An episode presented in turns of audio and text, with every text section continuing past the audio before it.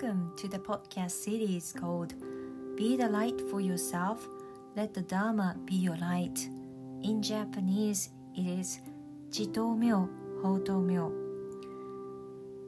This first interview is with Chris Luard, and today's part is the last part of the interview covering how he has deepened his Dharma practice and has been trailblazing his life as a teacher and a practitioner with the Dharma.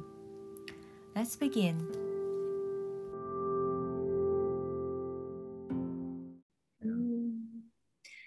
So, in a way, that uh, it must have been a difficult transition that as you have already created a very successful career and you uh, in, as a jazz musician and then moving into uh, more how do you say uh, unknown land yeah. as a meditation teacher so how how did you actually yeah. transitioned it's a great question and it does make a good story too so yeah thank you for asking that so so you know my career as a musician uh, went through some twists and turns mm.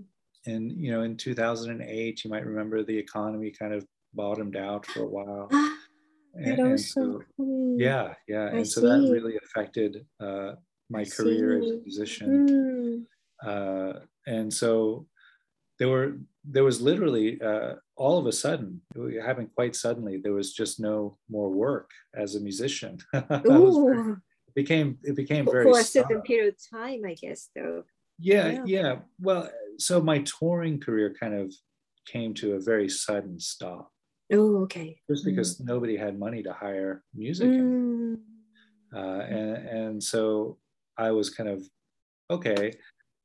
I, I, was looking for work as a musician at that time mm. in 2008.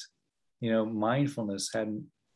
I guess it was earlier in 2008. It was 2000. It would have been 2007 or 6 mm-hmm.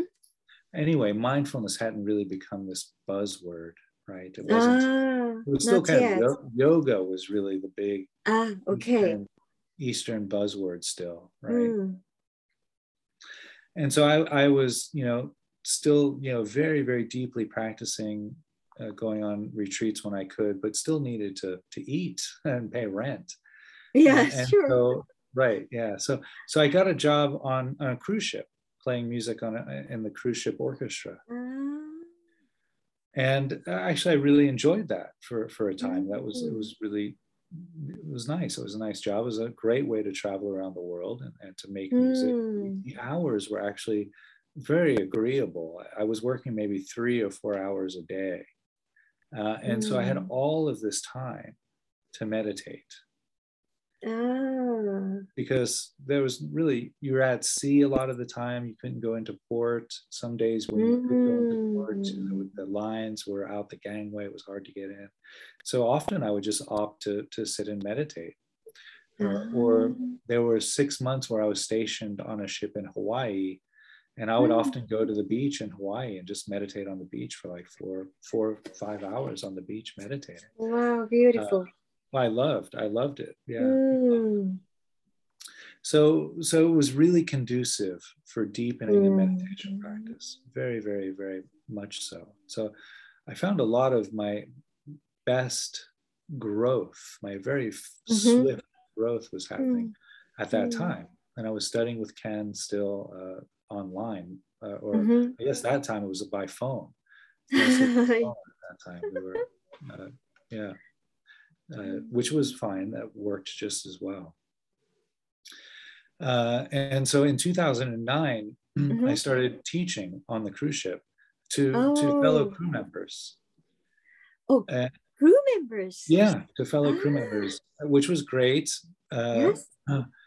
It, it seemed that they needed, most of the crew members needed an alternative for their nightly mm. activities other than going to the crew bar mm. you know something mm. wholesome something that people could do that would be you know a way of learning a new skill or uh, enriching one's life you know? uh, yes and that's so, true yeah. and especially for someone who is working in the hospitality business they also have to nurture themselves well otherwise they cannot continue yeah. i think Yeah, you're absolutely right, and and thank you for Mm. mentioning that because Oh, on, on, on the cruise ships, the the hours for the Mhm. restaurant and and the, Mm. the housekeeping and the, the people who clean the pools, they they work really long hours, some twelve hours a day, sometimes wow. even longer sometimes. Mm. and their the contracts are much longer, maybe seven, eight, nine month contracts. And so they've been away from home, working really long hours for many, many months at a time, Mm. uh, probably missing family and friends and things like that. Mm. And so I would get a, a quite a good audience for these sessions. Uh, so it was it was great. It was a way for me to kind of to start doing what I knew what I really wanted to do you know, was to really start honing this craft Mm. of teaching mindfulness, of teaching loving kindness and compassion. Mm. Uh, so that was the start of that. Mm. And so that started in 2009. And I did that for a couple of years. Uh, Um, 2011, 2012, I was doing this Mhm. every contract. I'd be out on the ship. And I, as soon as I got to the ship, I would organize a, a group. I would start hanging flyers around the ship. oh, really? it, it Mm. got so popular that other crew members were would request to the head office in Miami to be stationed on the ship that I was going to be scheduled on. And, and this was kind of tricky for them because the departments were so different. The casino department, I was in the entertainment department as a musician. I see. So the restaurant department, they would get these requests. They would, who is this guy? we don't know who he is. They, they had no real, real way of knowing what ship I would be scheduled on. So it got to, to ha- that was happening quite frequently. So eventually I got an email uh, from the company. They said, we have some ships in Asia.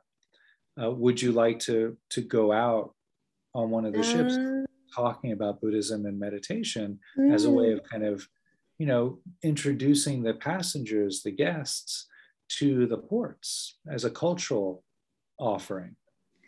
Wow, Yeah. that's wonderful. It, it, Mm. it was it was a great opportunity. Actually, it, it kind of turned out that actually I had a friend on board one of the other ships that was doing the same thing already that I Mm. didn't know at the time.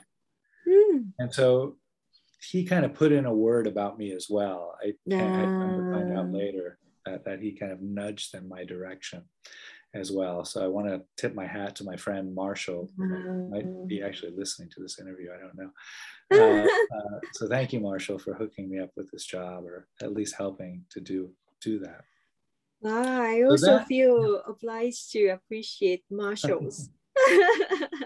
Yeah, yeah. And he- he's also a, a, a, a very fluent teacher and also studied at the same Zen center that I did in New York City. Uh, although he was there many years before me. He's, he's a little bit Mm. So we just happened to have the same teachers. Ah. Uh, so anyway, a little little excursion there. But uh, so that all happened in 2015. Mm. So that was really the, that was uh, the opportunity that I really seized. Uh, so pretty much right after that, I, I said, okay, I'm going to stop playing music. Mm. I'm just going to teach full time. I had this opportunity on the cruise ship Mm. that were going to pay me Mm. well, pay me well enough oh, to that was good. to, to, to start Ah. teaching. Mm. Now the first contract w- was only six weeks long, so it, was, Ah. it was it was quite short lived. I, I was lucky. I, I went right from that job to a job in Malaysia, teaching a, at a hotel meditation Oh. hotel in Malaysia. Mm. So Mm. that lasted two months.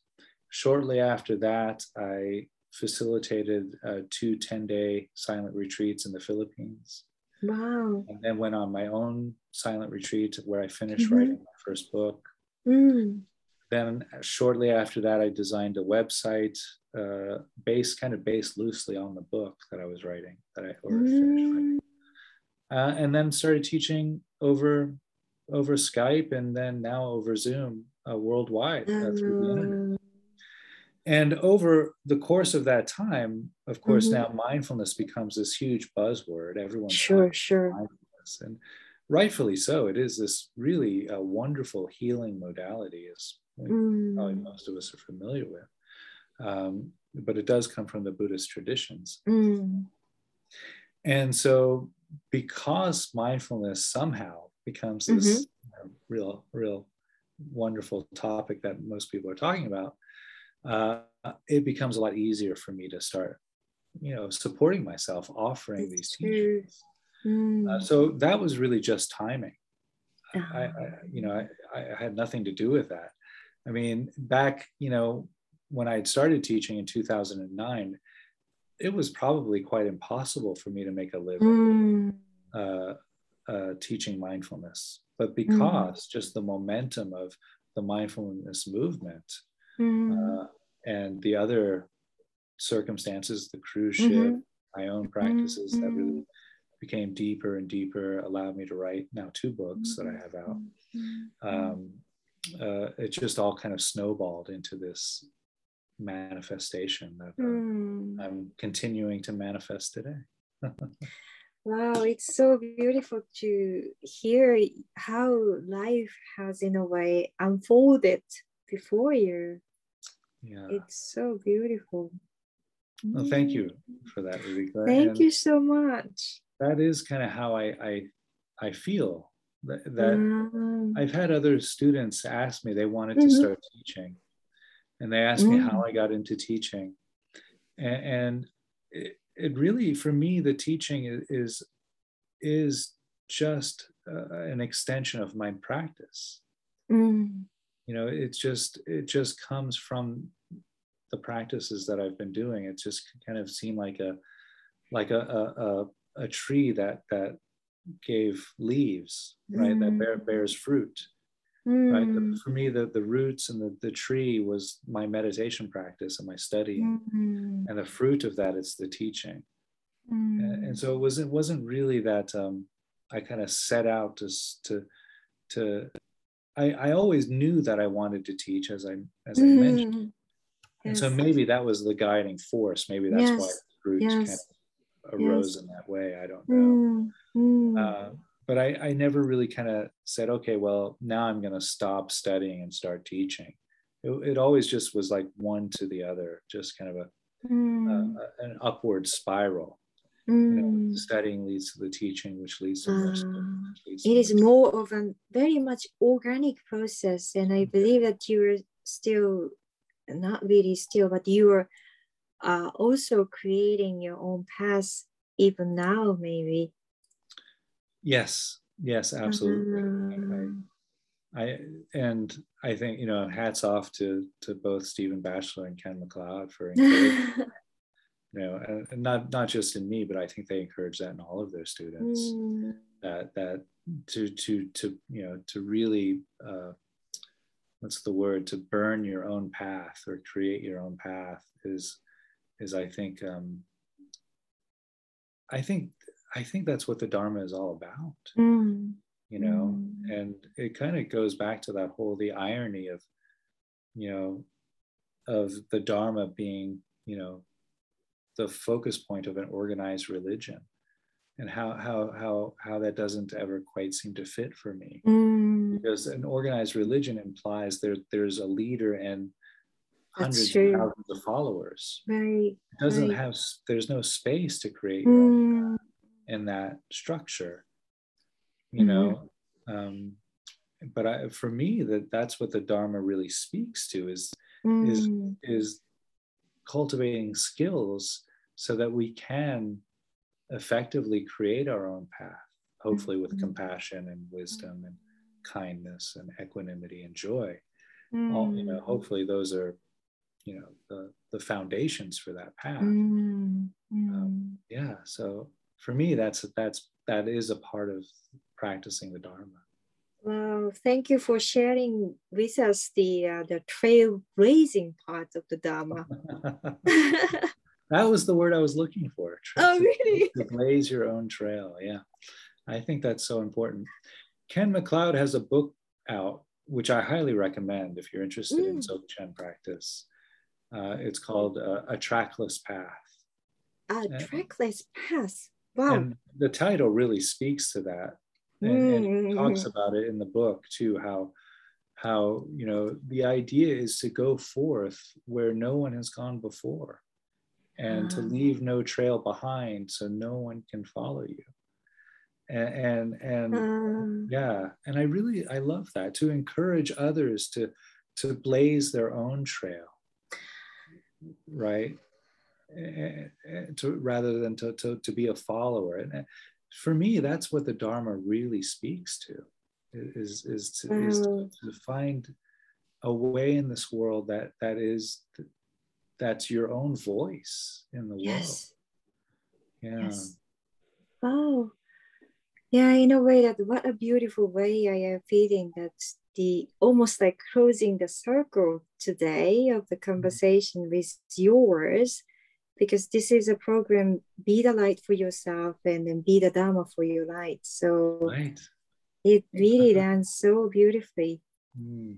wow thank you so much for your time and then accepting to yes for this endeavor. Thank you so much. It's been a pleasure ruiko thank you for thank for you so much. thank you. thank you